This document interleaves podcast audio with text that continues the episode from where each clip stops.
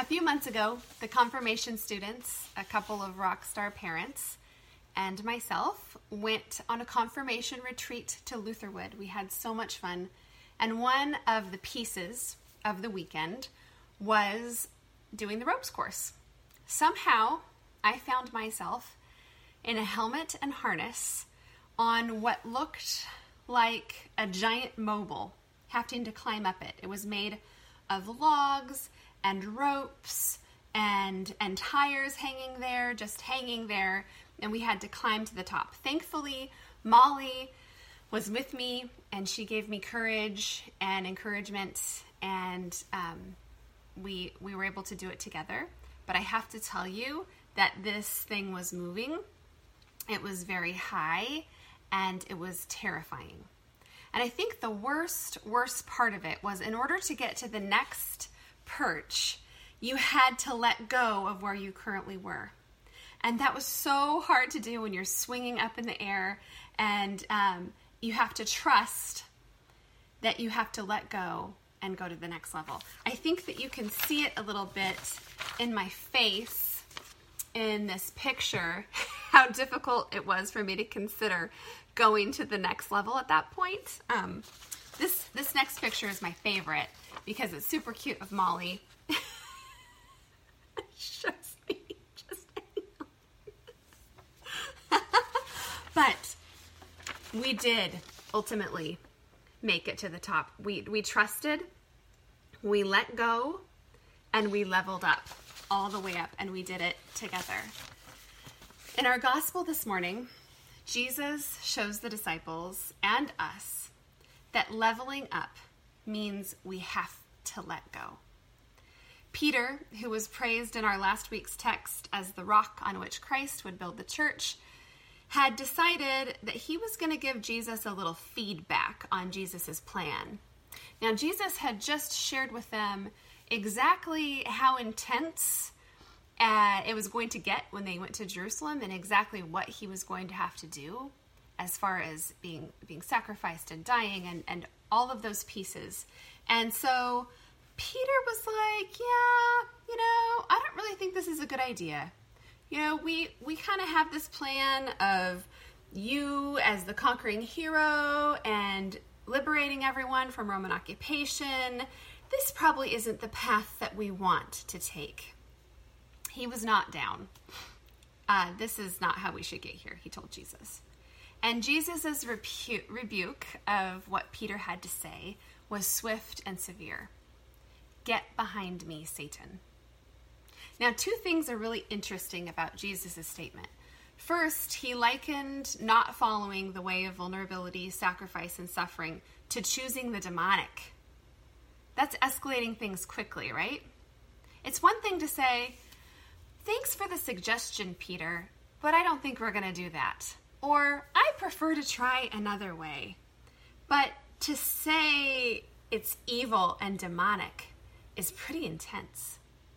The second interesting thing in this statement is that he tells Peter to get behind him. He was putting Peter in his place, saying, you're not the lead here. You're meant to pay attention, to let go, and follow me, even if it's scary. You're not to get ahead of my leading, ever. You may as well be a stumbling block in the way of the kingdom of God if you do.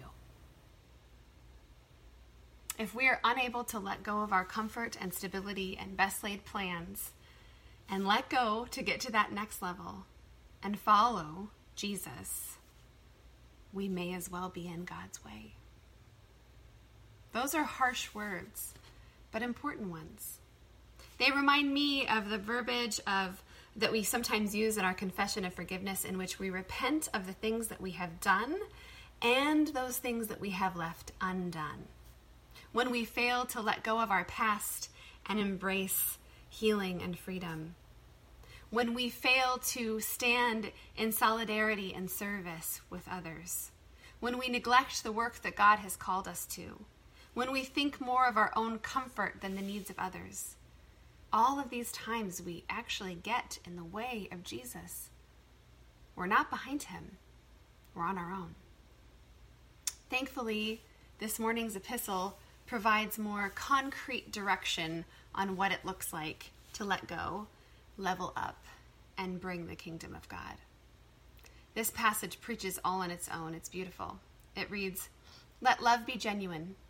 Hate what is evil. Hold fast to what is good. Love one another with mutual affection. Outdo one another in showing honor. Do not lag in zeal.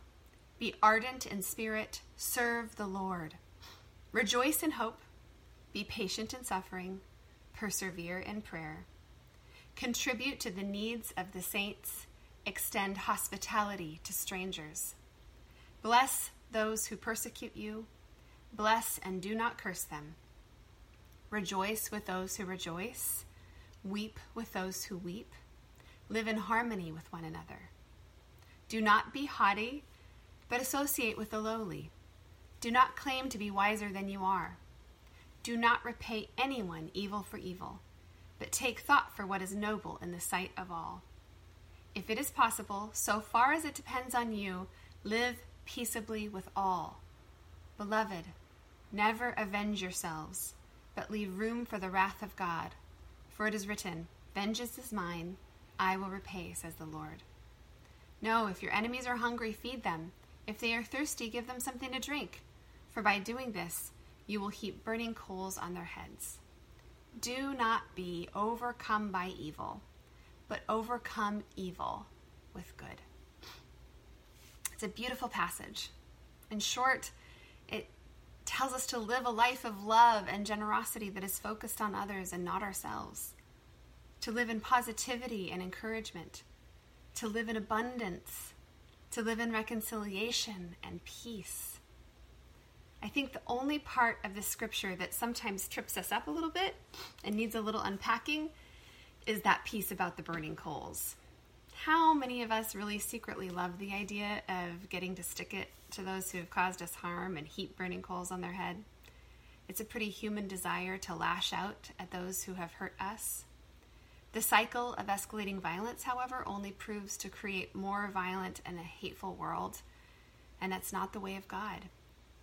Jesus shows us a different way with his life, death, and resurrection. So in this scripture, when they're talking about heaping burning whole, coals on the heads of their enemies, um, it's referring not to punishing one's enemies, but rather a way to bless them. So in the first century, cities had walls all around them, and if folk were traveling through or they were homeless or very poor, they had to live outside of the walls, and then they relied on the charity of those on the inside for, for some of their basic needs. So fire was life in the first century. It was used for, to cook food. It provided much needed warmth during the cold desert nights. It scared off anything that might come around and um, any critters that might be dangerous. And there were no matches or lighters at that time, so people relied on burning coals to start and keep their fires going. Generous and loving people inside the walls then would give burning coals from their own fires to help those on the outs- on the outside stay warm and fed.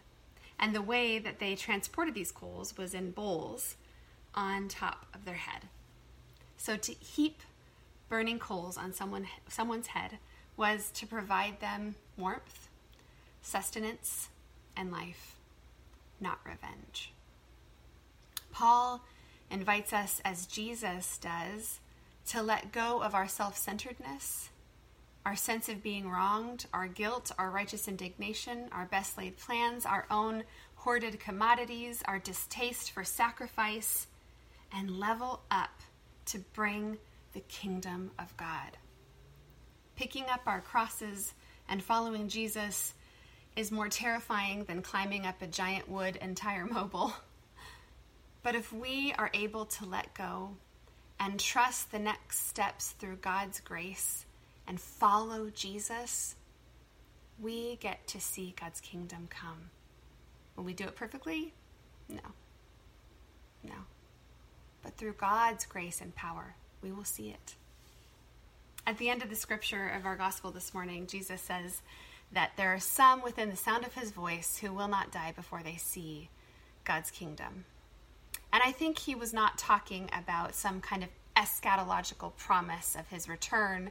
He was not speaking about the rapture or anything dramatic and grand. I believe that he was speaking to ordinary transformations, blessing our enemies, feeding the hungry, waging peace in the face of violence, living in radical welcome and equality, being who God made us to be, being the answer to our own prayers through God's strength. This is a time of disruption and change all over the world. It's time for the church to show and be the kingdom of God. May we see and exhibit glimpses of the kingdom as we follow the way of Christ, letting go and leveling up, trusting God every step of the way. Amen.